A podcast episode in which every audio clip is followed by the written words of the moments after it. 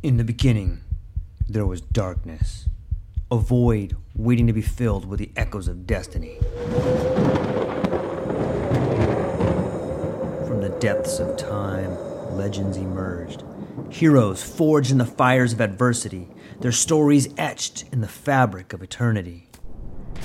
Through the sands of ancient deserts, across the vast expanse of galaxies, and amidst the tumultuous waves of the ocean, their journeys began. But amidst the chaos, there arose a whisper, a call to action, a beacon of hope. Now, as the world holds its breath, a new tale unfolds, a story of courage, of triumph against all odds. Join us as we delve into the depths of imagination, as we embark on a journey beyond the realms of possibility. For in every tale lies a lesson in every legend, a truth waiting to be discovered. This is not just a podcast. This is an odyssey, a quest for knowledge, a quest for inspiration, a quest for the very essence of what it means to be human. Welcome, dear listeners, to a world of infinite possibilities. Welcome, dear listeners, to the True Life Podcast.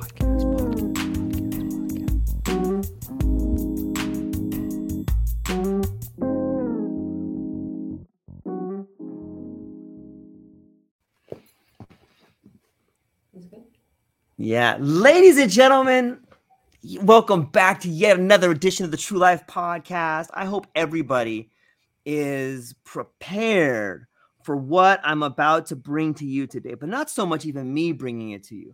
There's an incredible woman that goes by the name of Julia El-Haj. She is a creative masterpiece. She is someone whose voice I think has been resonating with me and tons of people in the LinkedIn community the way she writes is sort of like listening to a Homeric verse and watching the Ariadne thread spread through the the the the I can't even think of the right words right now. I apologize for that. But she is a, an incredible aspiring leader that brings together people, ideas, organizations, and products, systems, and tools. She has an unbelievable way of of seeing the world that straddles both the east and the west. We're going to get into the her writings the way she thinks and i guarantee you you'll be just as inspired as i am today. Julia thank you so much for being here today. How are you feeling today? I'm good and thank you. Everybody should be introduced that way so thank you very much. Thank you very it's, much. Of course it's it's what drew me to you, Julia, was I was started beginning to read some of the things that you've been writing, and you have such an elo- eloquent way of putting words out there for people to see visions. And you straddle this ideas of the eastern philosophies almost like a sufi poet. You're bringing it together with like this linear idea of america. Maybe you could bring maybe you could maybe help people understand how you see the world the way you do. Maybe you could talk a little bit about how you were brought up, the influences you had, and what gives you such a unique perspective. Sure. Um, well, like as we were talking before off camera, um, I grew up in a bicultural family. My dad is from Egypt, my mom is from America. And I think that you start to look, um, you know, anytime you're part of a bicultural marriage, you start to see that there are vastly different per- perspectives and ways that people grow up in the world. So, what values people hold and how they learn to survive in one way and they look at the world um, is very different um, in the West versus the East. Um, and in actually any country and any culture, I'm, I'm sure it's the same. Um, I've just found that the philosophical part of it um, really hits home as I like, you know, grown up and kind of have my own experience. So i can find myself tapping into advice and perspectives that my father has given me over the years. Um, and then when my mom like in other experiences my mom does the same. Um, she'll speak to me um, and i'll see things from her perspective and i'm like wow it's very interesting. Um, sometimes she's right sometimes he's right um, but it's it, it's taken a while to kind of not have those two forces and those two voices combating in my own head um, and to kind of make them compatible so i tried to draw from those both of those things um, when i write just from that to kind of give people a broader understanding of how i see the world and it's more holistic rather than um, polarized. Um, I'm right, you're wrong. You know, you're bad, I'm good. This is, you know, so those things kind of make you get stuck and go in circles because you don't know how to take a step forward. And I think when you can kind of settle the noise down and realize that both things have value, um, then you can kind of say, like, it doesn't have to be all or nothing, and it doesn't have to be you know, left or right. It really should be that idea of balance and, you know, as above, so below kind of thing. So, yeah. I love it. On some level, I think that you are, you figured out how to create a roadmap to navigate cognitive dissonance. And so much of that's what's happening in our world today. Like it, it is east versus west, right versus wrong, left versus right. Like there's so much polarization there. And I think that that's one of the things that I found in your writings is like, wow, this person is really beginning to show us it's both and. You know, there's this idea of these true contradictions and the the the idea that the history we've all been taught is sort of his story of what we've been taught and it's not really the truth of it all. Right. Do you see right? Isn't it isn't it that's kind of a weird way to look at it, but is, is that kind of accurate? No, well, because I think I think you're actually correct. I think like the truth like it's all encompassing.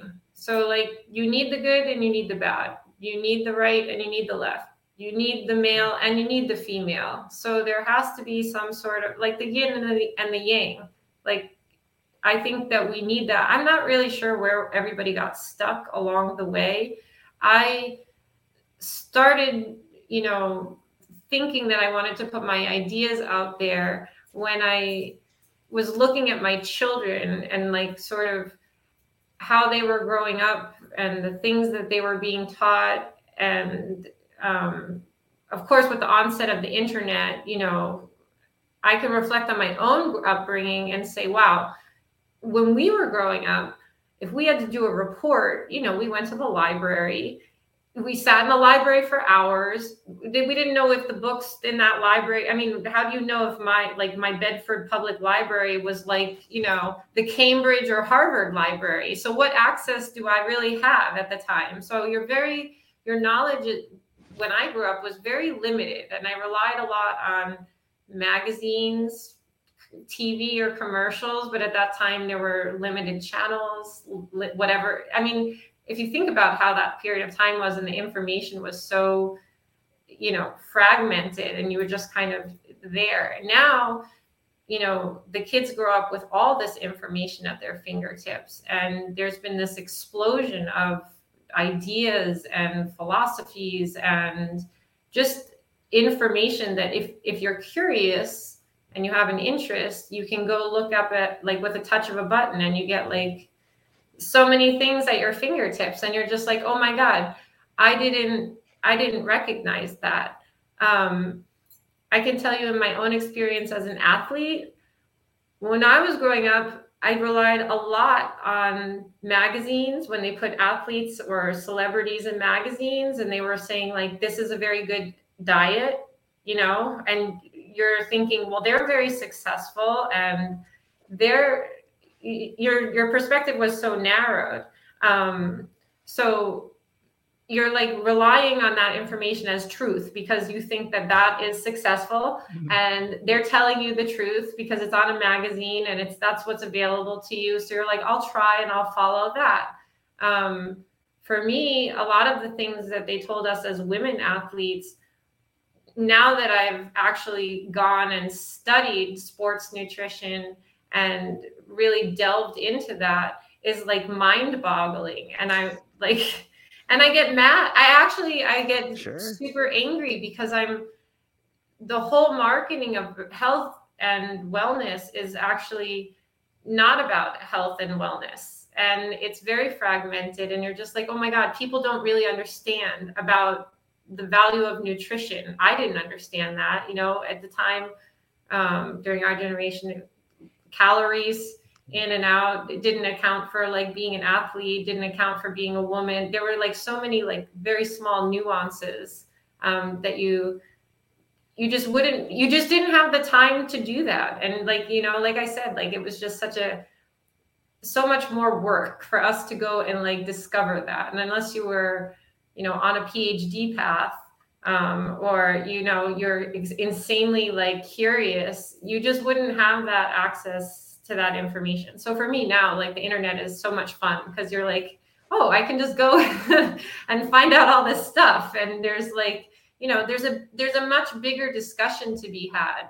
Um, and i think i think a lot of people that was part of my thing. I think a lot of people are having the same discussions in these isolated silos around the world and you know a lot of sometimes people want to go help and people with influence want to go help and they go to these groups and everybody just wants to kind of use them because they're famous or they have celebrity status. But it, then it becomes we just want to isolate we just want to promote our vision. But you're like but your vision is the same as their vision just with like a different logo or you know like a different why for example like you know so but at the end your goals are the same but they never there's you know there's that resistance like two batteries like propelling each other away and i just kind of wanted to find a way to like be like you know, instead of us keep going like this, like, you know, there has to be a way to kind of like show people, you know, it we can unite and we can kind of like bond, you know, like in a in a different way if you look at things differently. Um, not everybody's willing to look at it differently. Um, and I think that comes down to beliefs and values and your willingness to be open um, to different ideas. So that's sort of um, that's sort of what like the things that I've learned along the way and um, how I've kind of expanded my horizon and you know use that in my writing. Yeah, it's really well said. It it makes me think of you know when the instrument becomes institutionalized, we it loses its edge. Right. You know when you when you speak to the idea of I remember the Wheaties box. Remember like the Wheaties box, like there would be the athlete on and be like, yeah, that's what I want to be. And right. on some level, like that was the beginning of the, and there's a great book called um, Back to the 80s. And they talk about the way in which cartoons for Generation X went from being sort of this, you know, it went from being a show for kids to an infomercial for products. The instrument became an institution. And so much of that was what we, our generation saw. So we still have this idea of, okay, we're going to go to the library, we're going to learn about this thing, we're also probably all of us were trained in some sports, which is an echo back to the classical education of like, let's train our body and our mind. And so on right. some level, what you're doing when I see in your writings is this this idea, this harkening back to okay, you're the bridge. Like your writings are a bridge back to a time when the instrument was sharp. Like I, I see that in what you're doing. It's awesome, and I love oh, it. Thank you. Yeah, I really do. I, I really am writing actually. If someone asked me like, why are you doing this? Like it was really for my children. Like I was I was really upset um actually when they went to school and I started to like look at the school system and I was like Right. You know, and I just I live in one of the like they say it's like the top school district. I mean, everybody everybody tries to move somewhere where the school district sure. is going to be good for their children. So that was one of the deciding factors to live where I live now.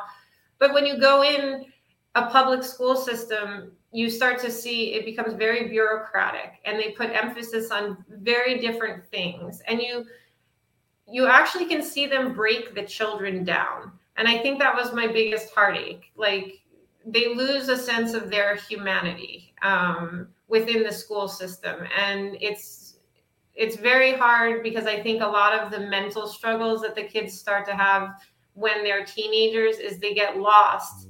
Because they don't have that flexibility in their brain anymore to really be who they are. They're stuck in this very rigid, like, you wouldn't think so right? Because it's you know it's it looks open everything seems like it's open but it's it's still very much archaic and outdated and no matter if they have the internet and they have the science lab and all of that stuff is nice and shiny and they have the AV like it's it's still the component about how the teachers interact with the students that hierarchy of like you know sit here and learn and i'm telling you but that i think learning is a very organic process. Yeah. like i learn from you you learn from me we dialogue. Like you have a different perspective i have a different perspective. Like it, it just that's the way that it goes but i think so that's really what broke my heart was watching my children kind of struggle with that and then trying to understand how i broke out of that um, in my own mind because right. I think I, you know, I spent a lot of time outside of school because I had a passion for volleyball. So anytime I could leave school to go play sports, I was like, see you later. Yeah. um, and that was more fun to me. And I think my my sports training from my coaches and from my father and from my teammates gave me a more valuable education in how to go forward than anything that I could have learned at school because I can pick up a book and I can go sit with someone who's more learned than me now and I can have those like I have different skill set to be able to like collaborate with someone rather than if I had only developed my academic side um, I don't I'm not sure um, I'm not sure that I would be able to do the same thing. And I really wanted to give that to my children. I wanted to be like, look, there's there's this component to who we are as human beings. Like, you know, this idea that everything is like if you get straight A's, if you go to that school, if you get a job, if you, you know, like if you do all those steps, you're gonna get that perfect life. And I'm like, but it they find out pretty soon. And i think you know more and more because the competition is getting more they right. realize you know i think there's that rebellion in the younger generation. I think they're all like why do we have to go to school? I just want to go get a job or i want to be an influencer. And they think they're going to make a lot of money without any hard work. Um, but maybe part of what they say is true you know why do you guys work so hard why do you guys work so much but that was our that was our structure that was the way that we our generation built and survived. But um, I just don't think that it works. I don't think that it's healthy for people. I think you know I I struggled with it a long time, like for my entire life, trying to figure out like why do I have all of this? Like I want to give and I want to like participate in my way, and I was always kind of like muted or like sit down, wait your turn. Um, and you know and then you're just like you you become depressed you become kind of like withdrawn and you're just like oh this is the way that it is and then yeah you know so that's sort of um that's really why i became passionate it was really just kind of like to help my kids and just kind of say like everybody needs to look at the next generation um and kind of say like you know we're all we're all victims us our parents the generation before so none of us are like get out without being wounded from whatever right. structures that we grew up in. But now I think we're like at that edge. Um, and if we keep barreling forward, I mean, all the statistics are there, right? Like when you look at America, suicide is one like the second cause of death among like teenagers. I mean, I went to a PTA meeting and they they were talking about that. Like I cried actually because yeah. it was so impactful and it was just like a talking point to people. And I'm like, this is a very big, there's like a very big problem. You know, you're not going to put a band aid on it with just saying, like, here's a helpline and, you know, like what's going on, what's going on with them? Like, what's going on with our systems? There's something, you know, I think children are that canary in the coal mine kind of thing. So, and they're innocent in most situations. Um, so I think the younger you can go and kind of see um, how our decisions collectively as adults impact children you you might take a step back and be like oh wait that maybe that's not maybe that's not good because like it's not about me and you but battling up here like look what it's doing to them and I don't think I don't think we pause enough to really think about that. We're just we're very short-sighted in a lot of our decisions and our policies and the way we have done things. I think COVID showed that a lot, actually, um, and um, I think there's a lot of you know I think there's a lot of issues with the kids right now, and people are like, why? And the information is there, but again, it's very hard to have a conversation because everybody's polarized, and I think people are very reluctant to admit we were wrong or I was wrong or you know that wasn't the right thing to do. I think people are afraid of the backlash or the shame. Um, maybe I'm I'm not really hundred percent sure. Or money, it could be money.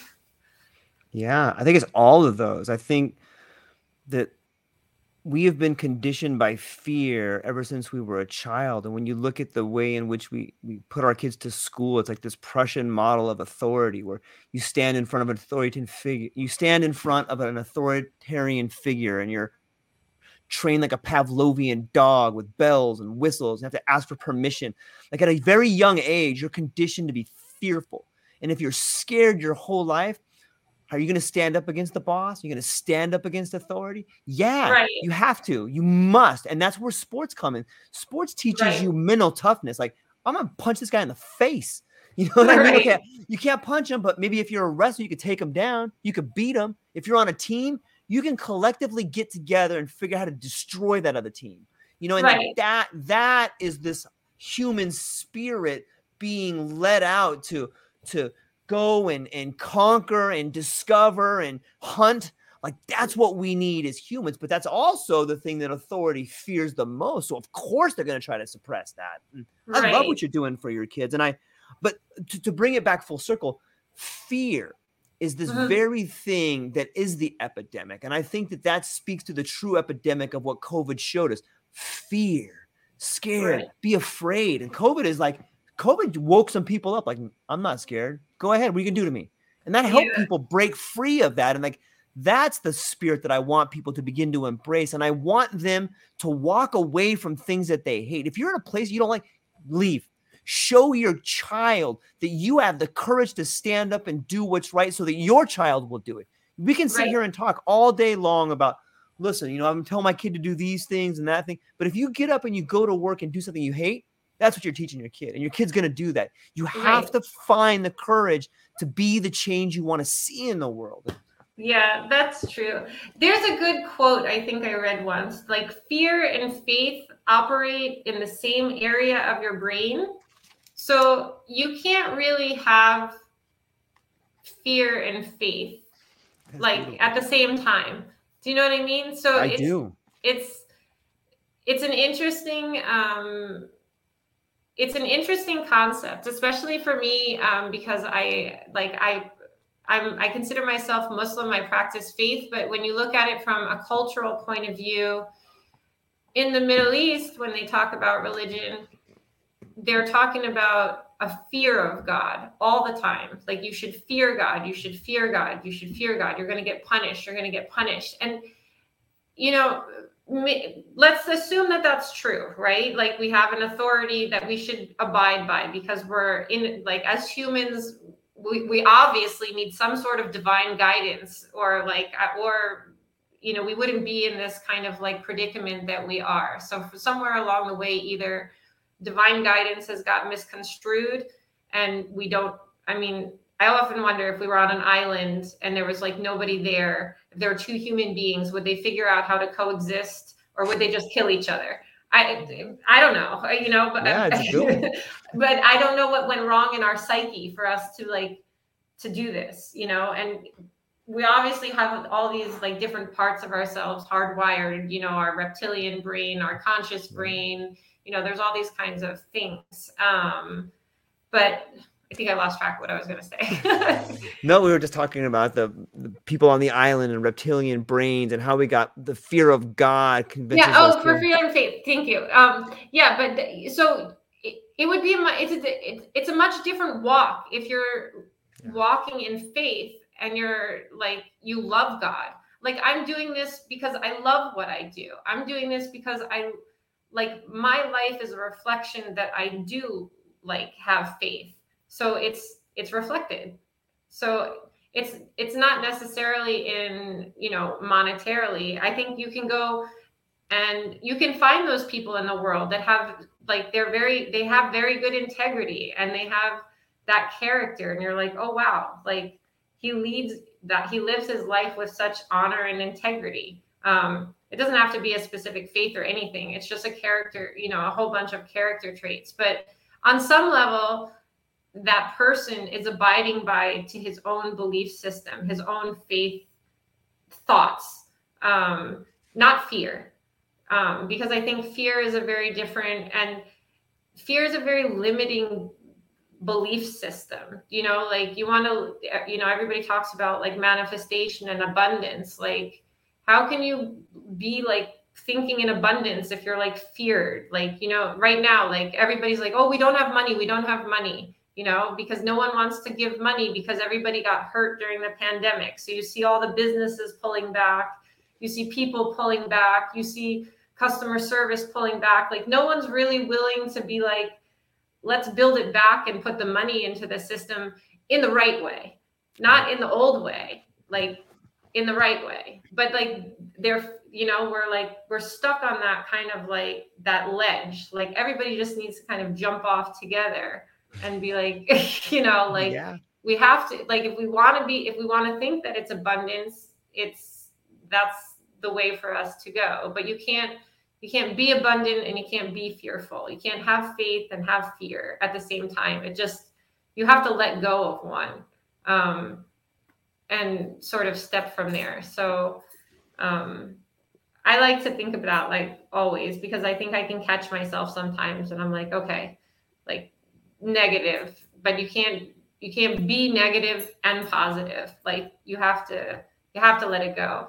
And I'm, i don't also believe in that you know that toxic positivity because yeah. Yeah you know like yeah. because things happen to people and they're really hard and people get sick and people lose things and they're really like i think we need to like feel that like the pandemic i think hurts so many people and i don't even think that any of us were allowed to feel like our grief and like sadness about it and like really like how traumatic that was not for like like for everybody um for the whole world. Like everybody got shut down and impacted in like some way. So I don't think anyone, maybe if people think, you know, they made a billion dollars that time, that they weren't impacted. But at some point, if you look at the world right now, does a billion dollars really matter? like as we're all barreling forward, like are you going to go live on another planet? Not yet. Right. There's nowhere else to go. So um, yeah, I think um, yeah, I just think that that's a very interesting. Like I try to hold on to that a lot, and I it always that quote always resonated with me. Um, so it's a beautiful one, and I, I've I, I don't know that I've ever taken time to think about it. I can't wait to spend some time with that and understand that that both fear and, and faith operate on that same system. And it makes sense. You know, when you are taking a leap of faith, you have to put fear to the to the side and, and take that leap of faith. And I, I would challenge people to think about the most rewarding times in their life and were you fearful or were you faithful? Right. Right? Right.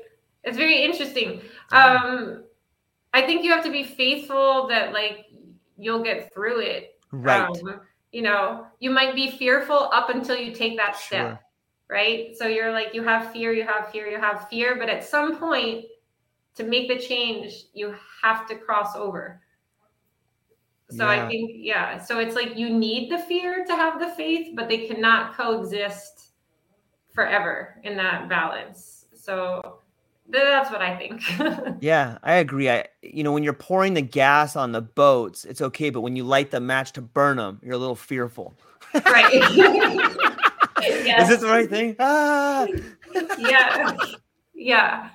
So it's interesting. You know, you've written quite a bit. Well, you've recently written an article, and I think we talked briefly about it, is the global breakdown of COVID-19 and, and the window for a reset. It's there's some there's some relentless growth and you know we get into maybe you could talk a little bit about the ideas of of um, efficiency and productivity and, and and colossal disruption equals unparalleled opportunity. Maybe you could touch on that a little bit. Yeah um well i think i mean we saw it right? Sure. like we we all experienced it. Um everything broke down. And i depending on what you read it was like manufactured to be worse than it needed to be. Or you know or um you know it just it was completely disrupted and it was just very difficult for everybody to manage forward. And i think um what was interesting actually is to kind of if you're internationally curious and you pay attention to like the news like first it was italy and italy was like hey america pay attention. This is coming your way. And we were kind of like yeah. You know like nobody heeded any warning and nobody was paying attention to what was going on in those countries. Um, and it's i think you just you saw different countries handle it very differently and you saw countries um, I, I, do think that they tried to make a uniform um, protocol um, to keep people safe. Um, but this this also comes down to you know everybody's idea of health. There's a very interesting discussion in japan right now. Um, i like watching the culture of japan and the country of japan is very fascinating from what i hear from people. I've never been there but um, you know they're just a very considerate culture you know, if when you talk to people about going to Japan, everybody's like, it's so clean, you wouldn't even imagine. The subways are so clean, the people are so polite. Like maybe they're not as friendly as people think, um, because you don't speak the language and you you're not living there. So I and I don't know because I've never been, but when the airlines here have a problem, especially recently, I think they got disrupted everybody was complaining and on TikTok and they were like, look at these airlines. Like we're trying to we're stuck in here for like 3 or 4 days and we can't get out and we can't get our flights and we're going to the people behind the desk. And the people behind the desk in America were like shutting down, ignoring them or just coming back with like human resources statements like sir you can't talk to me like that don't raise your voice to me like that and not really like in Japan, when they had their breakdown of the airlines, the entire airline staff went in the the airport and they like bowed to the customers. And they gave, they gave them like you know we're sorry for this inconvenience like just like to settle everybody down. And you're just like why can that culture do that? And like what's wrong with actually america? Like that aren't we the greatest country in the world that we sh- and like with the i mean people talk about our customer service everywhere you know because we're so efficient and we're so you know call this company and they'll fix this and maybe not so much now because of automation but that used to be our that used to be our like shining glory for america. And now you look at it and you're just like wow what happened to this? And like really like where did we go as a country? Because something that disruptive actually if, if we were investing in the right things if we were um, building our infrastructure right if we were training our people the right way it, sh- it shouldn't have been that disruptive. It shouldn't have been that polarized. It shouldn't have broken down our society that much. Um, i don't even think we've seen the impact yet to certain policies and the disruption that was done. Like i think it's coming in like waves. Um, and I'm not sure that we're prepared um, individually for that kind of impact. Um, and I think that we're definitely at a place where we're going to have to collaborate no matter what. Like, I think that's going to be the way of the future. Like, you're going to have to say, what skills do you have? What resources do you have? Are mine also, you know, collaborative with you? Are we in synergy? Like, how can we use our resources to like rebuild something together? Because we're not strong anymore on our own because we were all broken and isolated and we lost too much individually. So it has to be kind of a rewire towards that kind of um, thinking. So I, in that way, I think that it's good. But I think that you just saw really a lot of things are so inefficient and. Right. And, and depending where you live, I think you just get like, you know, I'm only in America, but when I go to other countries, like that are ahead of us in certain areas, you're just like, why do they have a bullet train already? And why don't we have one? And why is it so hard for us to do that? And why, you know, why why are our food laws so, you know, complicated? And why do they have better food laws? Why are they stricter than ours? like, yeah. you know, there's a lot of things that I think came to the surface, especially when you're looking at the holistic like if you're looking at a human being and you're like what does this person need just to like be healthy and just kind of have a basic simple life you know not an extravagant optimal life just the basic part you're just kind of like we messed up the basic part like you know like we don't really have access to like fresh air clean water good food um, if you're fortunate enough to be in the upper echelons of society then yes but as a collective, I don't think so. Yeah, I I couldn't agree.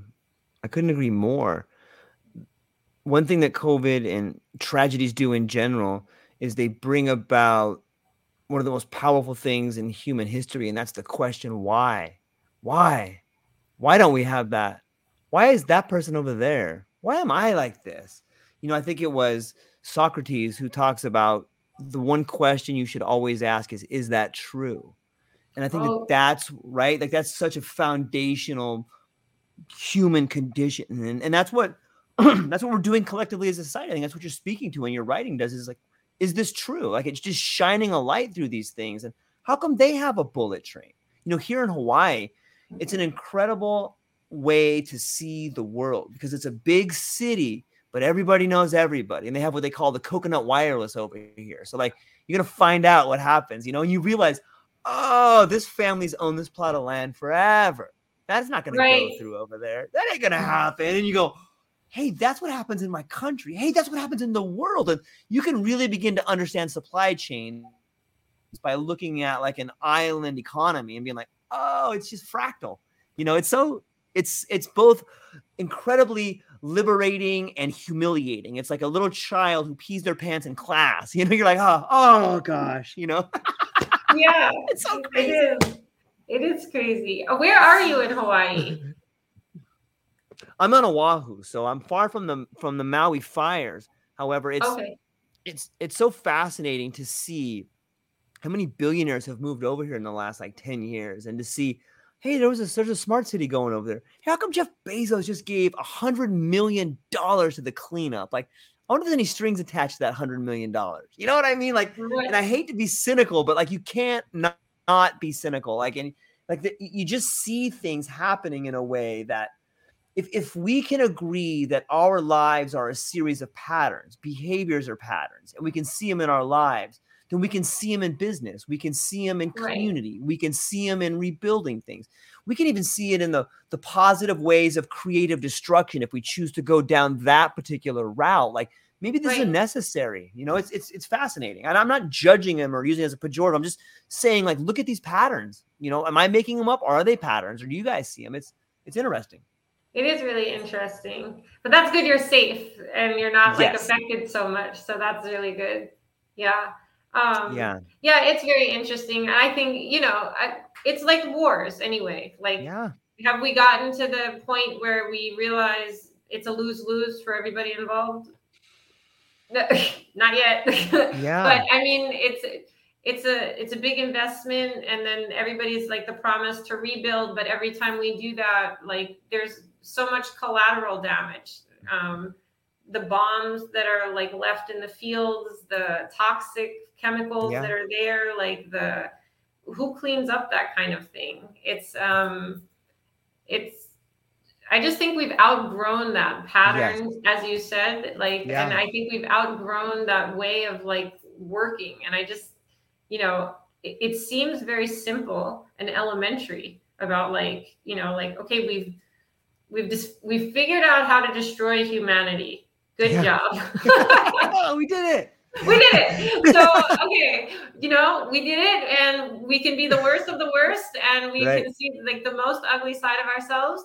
Um, but you know, until what? Like our own destruction, because that's where we're headed. Right. And I don't think there's anyone on the planet, no matter how much money that they have, that they really can save themselves.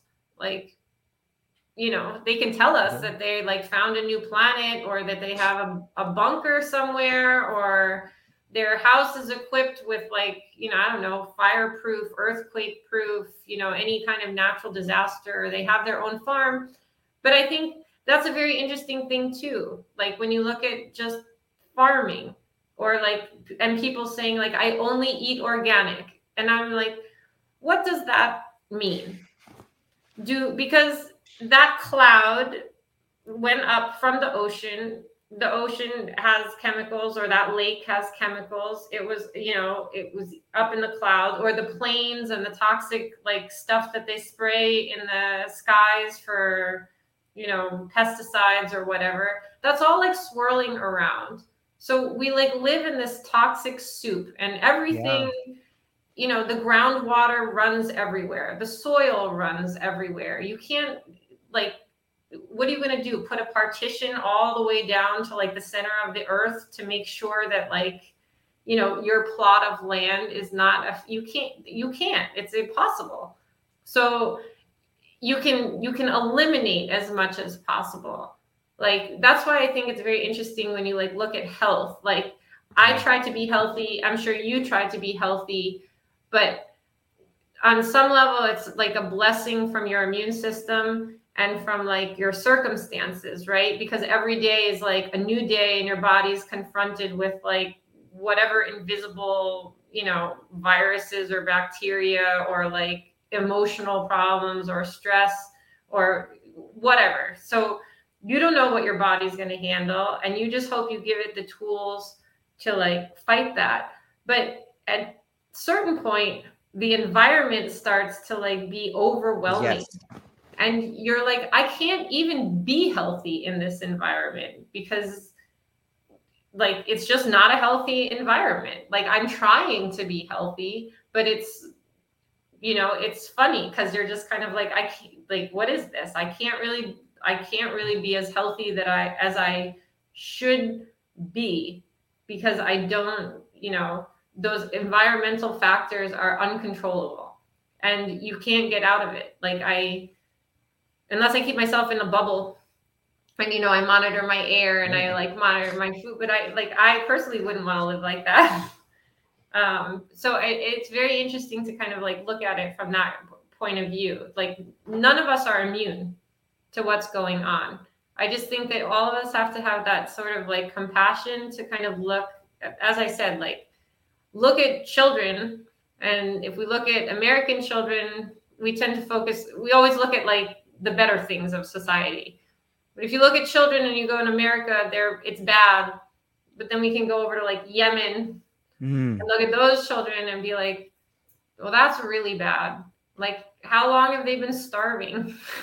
15 years. Like, none of us like could come up with a solution in 15 years to come, you know, to to kind of put an end to that at all and like kind of save them or do something. Um, I don't know if it's a selfish streak in the human nature or we just really we're all sleeping um, and we haven't woken up to those kind of realities. Um, but I there's a, there's another quote like being healthy um, in a profoundly sick sick society mm. is like a revolution you know, because right. you're rebelling against the status quo. Because you're just like, wait, I don't want to do, I don't like, I'm not gonna, I'm not gonna drink Coca Cola, even though the athletes are marketing it to me, because I know that that's really bad. And Coca Cola as a company really didn't put their policies in order. Like, you know, they're all over the world. They're a great company. They have marketing. They do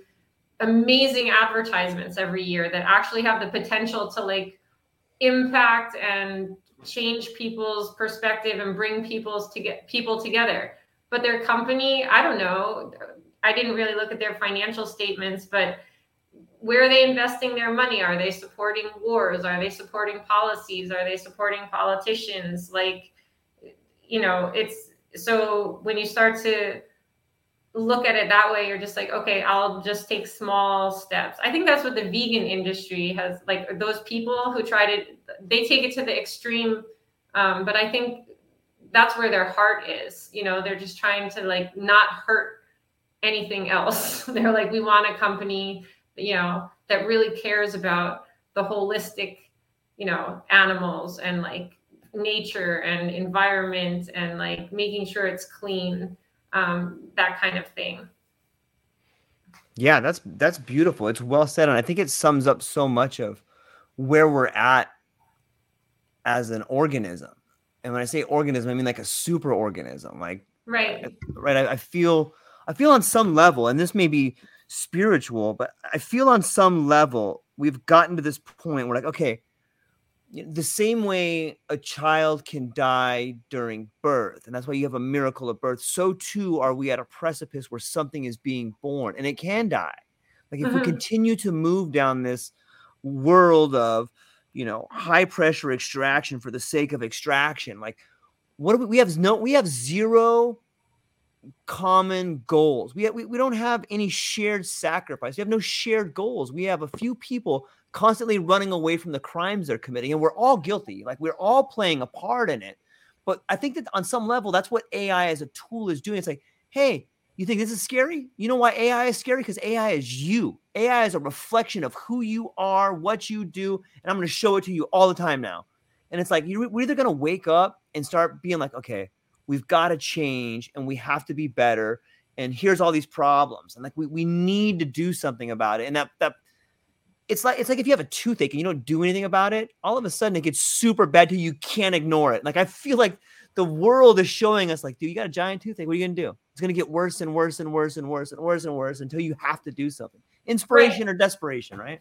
I think yeah, that's actually that's a really good like saying. Yeah, but that's really what it is. I I think we're gonna have to wait until it gets really bad because I, you know, unfortunately, I think the signs are there that it's been bad, and I, no one's no, no one's really taken the initiative to have these.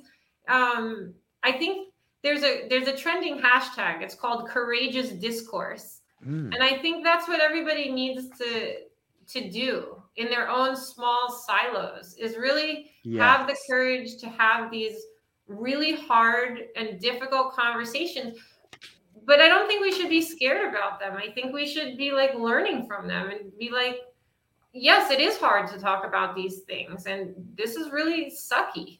Um, and you know, this is a major problem. It's going to be really bad if we don't talk about it. Yeah. It's going to be really bad if we don't do anything about it. Um, and I, but I unfortunately I think we're just going to be put up against a wall.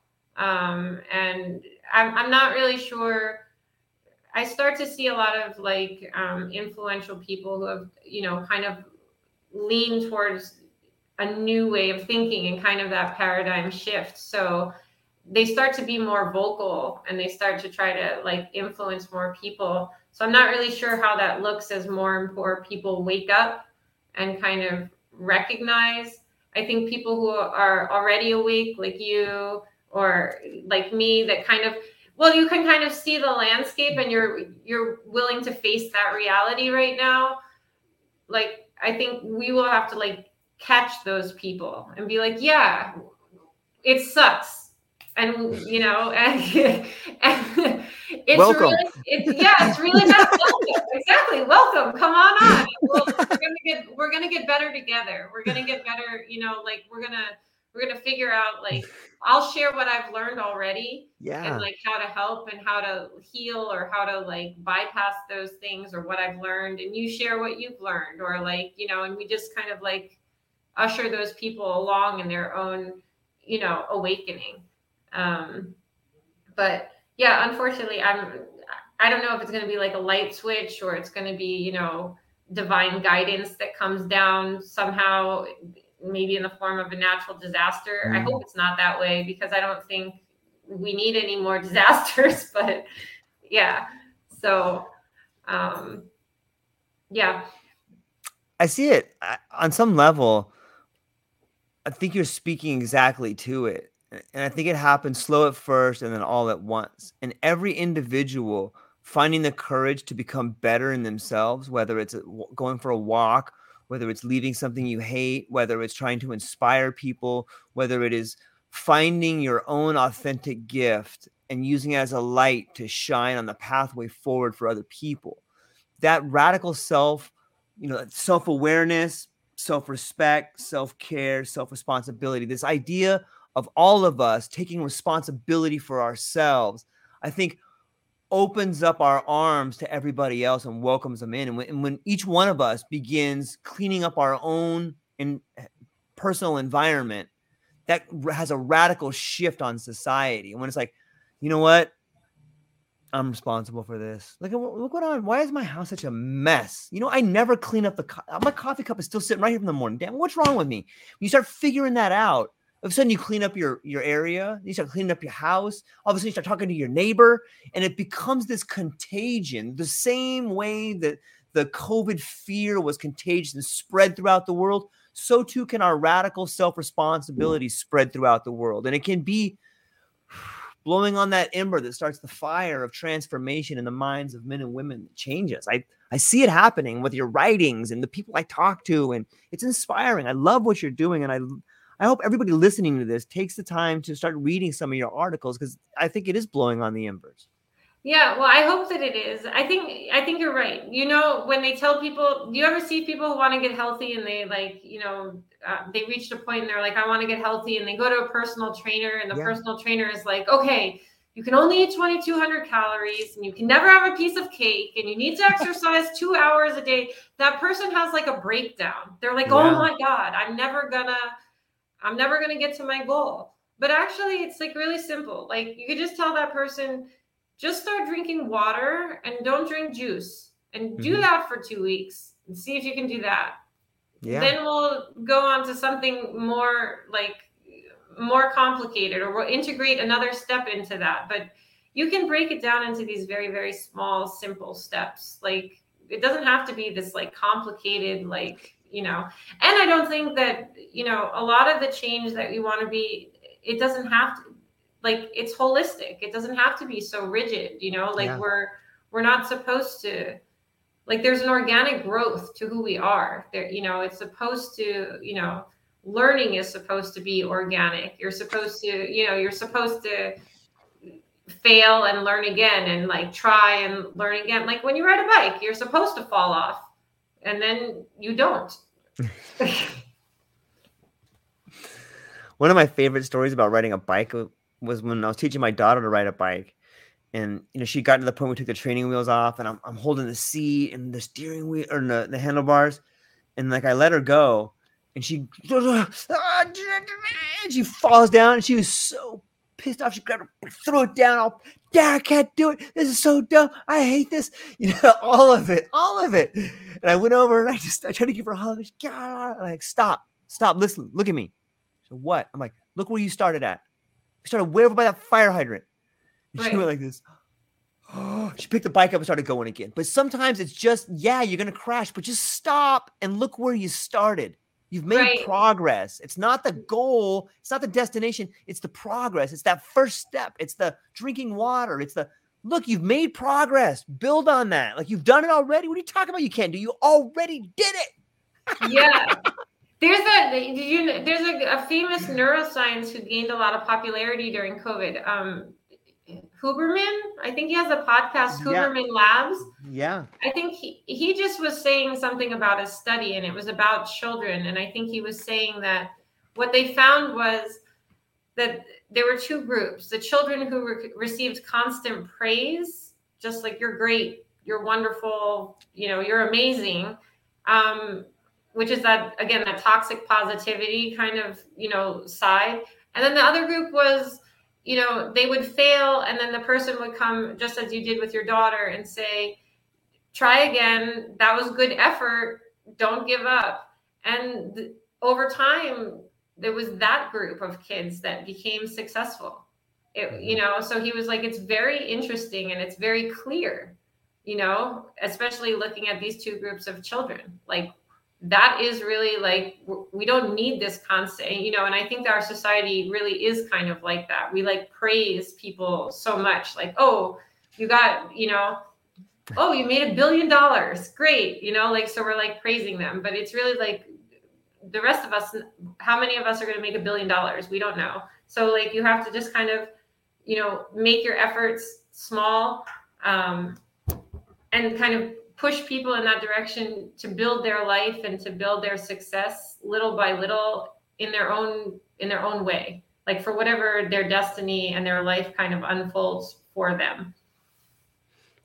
It touches on so much it touches on so much mysterious ground and beauty and so much of the human experience to think about the way in which a legacy is left to the family or is it left to the number one person that knows more? You know what I mean? Is it gonna well you, like there's so much rich history that like it's gonna go down Miss Avenue. And then and then it just from that point forward, two camps. You know what I mean? And on some level I can see, you know, I, I just see it playing out. Like I see I worked for a Fortune 500 company and I saw the people there that took over and I'm like, this person never worked a day in their life and now they're a leader here. Like and it was so it's so mesmerizing to me in so many ways. And I'm like, how could they not make mistakes? It's almost not fair. I'm like, I feel bad for them in some ways. I'm like, dude, how can they not ruin it? How can they not? Right.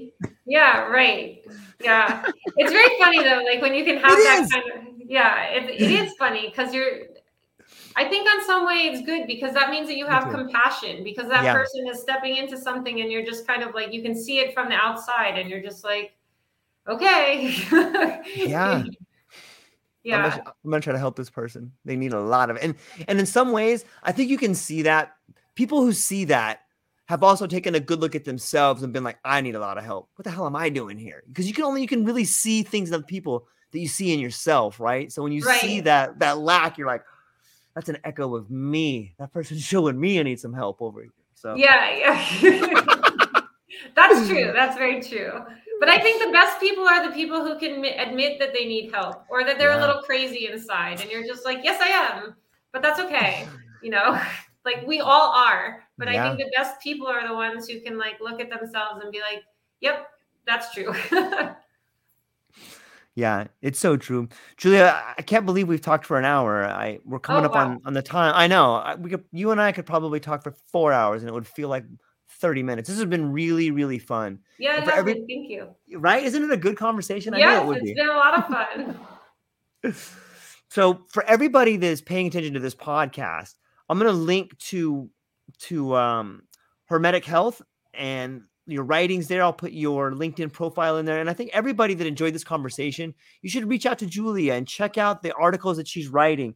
She's an incredible, inspiring, not only thinker, just wait till you read how she writes. Like it's it's poetic in nature. I feel like I'm harkening back to the Sufi poets, and it's it's beautiful. I love the way you write it. I look forward to reading it, and I think that that's what inspires people to want to continue to read it, and not only read it but think so deeply about it. So thank you very very much for your contributions today. Looking forward to seeing what you have in coming next. But where can people find you, and what do you have coming up, and what are you excited about?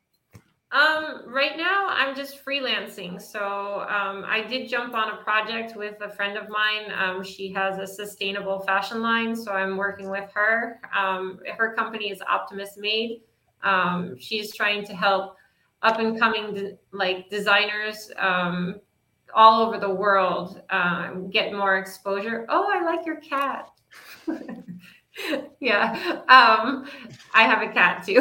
Imagine that yeah. um, but really, I spend a lot of my time on LinkedIn because I, I was using Instagram for a while mm-hmm. um, and I got censored.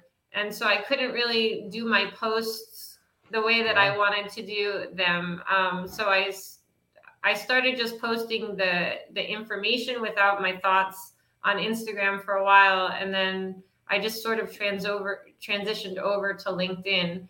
Um, and I sort of use that as a professional network at the moment, just kind of reach out with people, whatever they're doing, if they wanted to collaborate, if they wanted insight, if they wanted me to write something, if they wanted to write something together. Um, it's just, I'm sort of like a free agent at the moment, just willing to you know, as Hermetica Health said, like I'm looking to work with those people who are building those things and you know with wellness in mind. Like i'm not interested in working in the old paradigm anymore. I really want to work with people who are like we see the landscape now and we know that our company or my business or you know whatever we're offering the world needs to kind of be in alignment with that shift. Like what are the small things or big things that we or the messaging that we can do to kind of take our company in that direction um, so i would just say like linkedin is the easiest way to find me. Yeah it's such a great community. There's so many people there that you can find that resonate with with the things you want to resonate with and there's so many cool groups there and you know it, it kind of reminds me kind of reminds me of the horse races. Like when you go to the track you can see millionaires hugging homeless people because they won on the same horse you know and uh, in some ways on linkedin you can see the same thing i'm like yeah i'm hugging this guy that's so funny but we yeah. all have a we have a shared goal and shared vision over there and it's a really inspiring community to see and so but, yeah. Well, that's how we met. So yeah. yes. Yeah. It's fascinating so, to me. Yeah. Me too. But this is really fun, and you're a great host, and you have a lot of energy. So it's a lot of fun. So thank you for having me. Yeah, the pleasure's all mine. The pleasure's all mine, and I, I hope people will take this invitation to learn more about you because it's well worthwhile. And I, I think, I think that your name not being in lights or being really widely distributed in different periodicals and magazines and papers is short lived. So I hope you're prepared for that. It's oh. it's probably coming down the pipe. So that's oh. all we oh. got for today. Yeah, of course. Ladies and gentlemen, check her out. Go read what she has to say. Reach out to her. If you are someone who is finding themselves and wanting to be part of this paradigm shift and move into the new world that is emerging right now and now is the best opportunity for it. Please reach out. That's all we got for today. Hang on one second, Julie. I'm gonna talk to you afterwards, but sure. to hang out with other people here. Ladies and gentlemen, thank you so much for today. I hope you realize that you're about to have the best weekend of your life. It's coming, I promise you. Look for the little miracles that are happening. The earth talks to us through us. That's all we got for today. Aloha. Bye. Aloha, everyone. Thanks for taking a moment to hang out with me in the True Life podcast. I truly appreciate it. If you're taking some time to listen to this, whether it's your first podcast with me or you've been with me the whole way, I truly want to say thank you from the bottom of my heart. Additionally, I would like to try to inspire everyone. The world is a crazy place, and if you listen to your heart and you take some chances, I really think the world will unfold in front of you in ways you can't imagine. I've been doing the podcast for about five years last year, I decided to take the plunge. Well, circumstances dictated that I took the plunge, and I did. I've begun working on the podcast full time for almost a year now, and it's been so rewarding to me that I just want to try and inspire other people. If you have a dream, if you have a vision, follow the voice in your heart, listen to the song on the wind, and embrace the challenge think you're strong enough, you're smart enough, and you're good enough to make your dreams come true, but you have to believe in them. And I truly believe wholeheartedly that if you take a chance, a real chance on what is possible, then your dreams will unfold in front of you. Uncertainty can be a monster, it can be something that we run away from. But much like fear, if you stand in front of it, it's not that big of a problem. I know everyone listening to this has a dream and a vision, and I hope you all conquer it. And I want you to know it's possible. Take baby steps and move towards it, and you will get closer to it. Your relationships will be better, your life will be better, and you know what? You deserve it. You're an amazing person. If you get a moment, go down to the show notes. If you can, support the show. Thank you so much for being here. Now let's get to it.